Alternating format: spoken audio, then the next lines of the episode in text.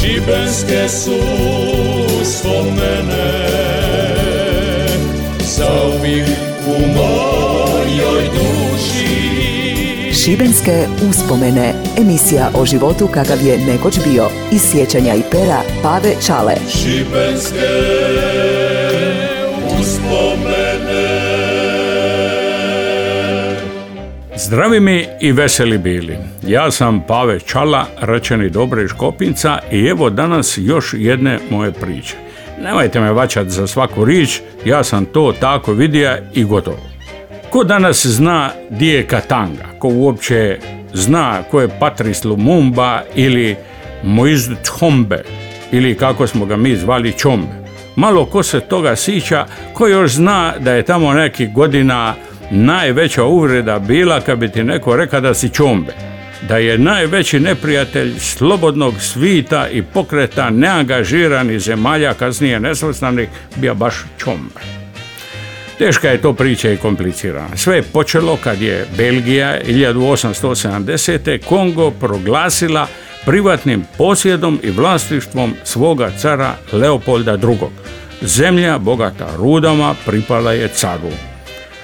On uvodi brutalne kazne za sve građane, pogotovo one koji po njegovu sudu ne rade dobro, odsjeća im ruke i za njegova gospodarenja Kongon ubijeno je nekoliko milijuna Kongoanaca, isto ih je toliko osakačeno.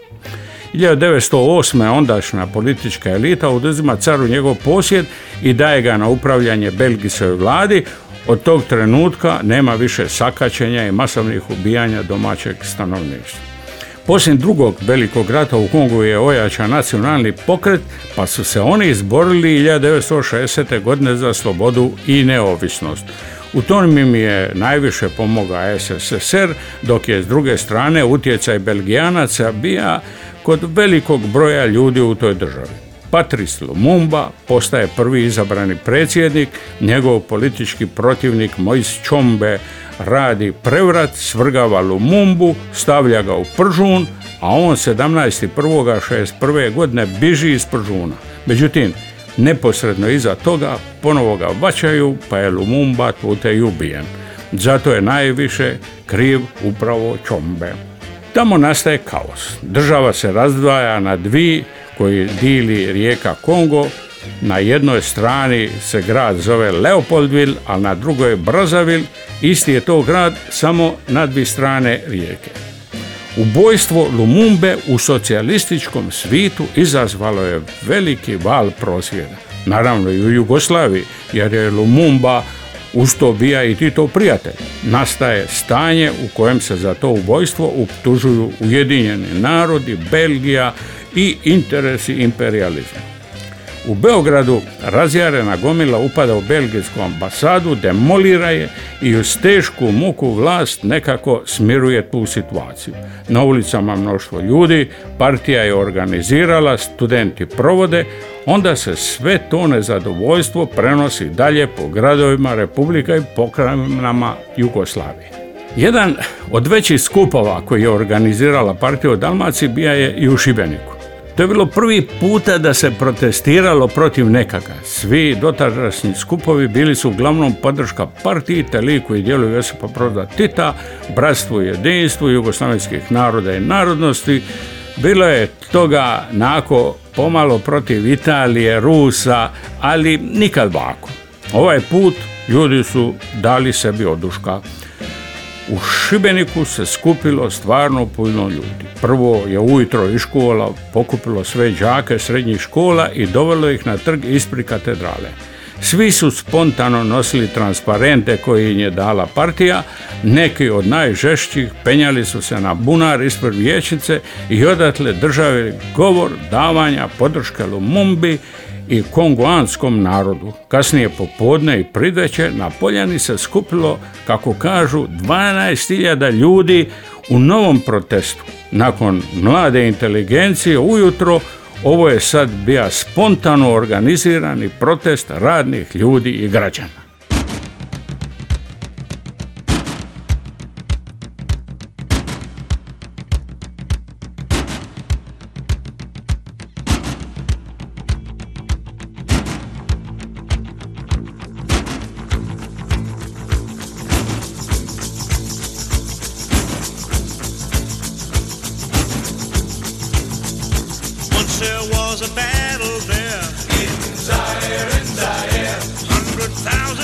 People there. in Zaire, in Zaire, All those people gathered there in Zaire, in Zaire, see the rumble in the jungle there. in Zaire, came a man called Elijah.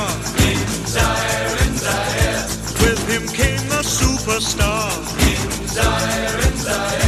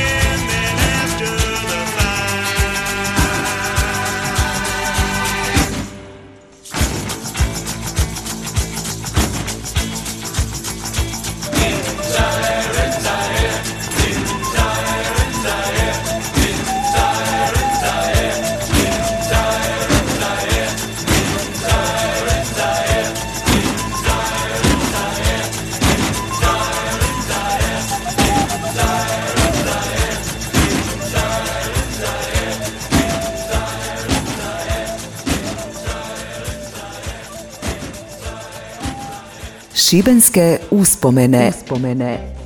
Nosili su razne transparente, izvikivali parole, a najviše protiv čombea međunarodnog imperializma koji svojim djelovanjem potkopava socijalistička stremljenja. Mi, dica, smo se motali okolo naokolo, slušali, uživali u nečemu što se neće tako skoro ponoviti. Da moreš vikati i biti protiv svega. Meni, ka desetgodišnjaku, i nije to sve bilo baš bistro, ali sve su to nam u školi lipo objasnili, ali šta je tu je? Skočiš okolo, vičeš kao i svi ostali, samo šta je to nama bilo gotovo igra, dok su oni drugi to zdušno radili, jutili se, skandirali, u prvim redovima najžešći članovi partije su uprsi. Meni se najviše svidi jedan veliki transparent, lipo nacrtan, pamtim ga i danas, nosili su ga dvojica kršnih momaka na kojem je bio nacrtan debeli prasac, a na njemu je pisalo čumbe. Bilo je svakakvih natpisa, ali najviše slika i poruka pokojnome Lumumbi. Dugo je to trajalo.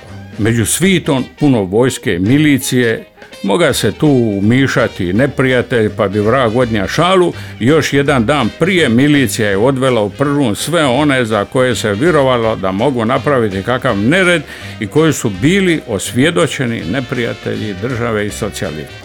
Vikalo se tu svega i svačega, klicalo našem voljenom drugu Titu, jer on je eto garant da se nama neće dogoditi koji čombe.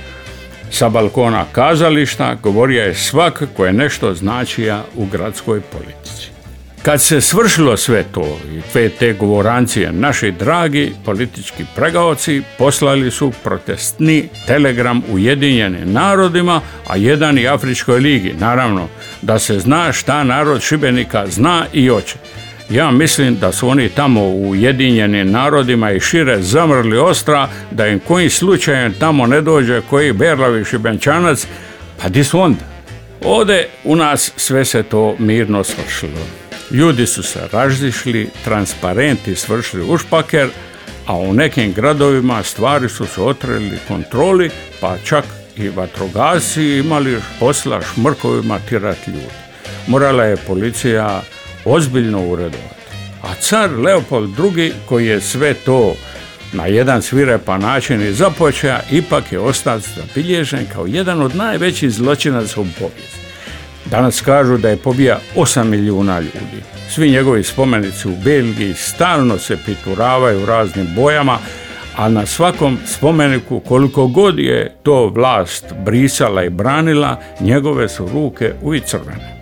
Ozbiljni su zahtjevi i danas da se njegovi spomenici maknu iz javnog prostora. Većina ih je maknuta i smještena u jednom dijelu carske palače. Na jednom velikom kipu, njega na konju, odmah nakon postavljanja tog brončanog spomenika, netko je opila ruku.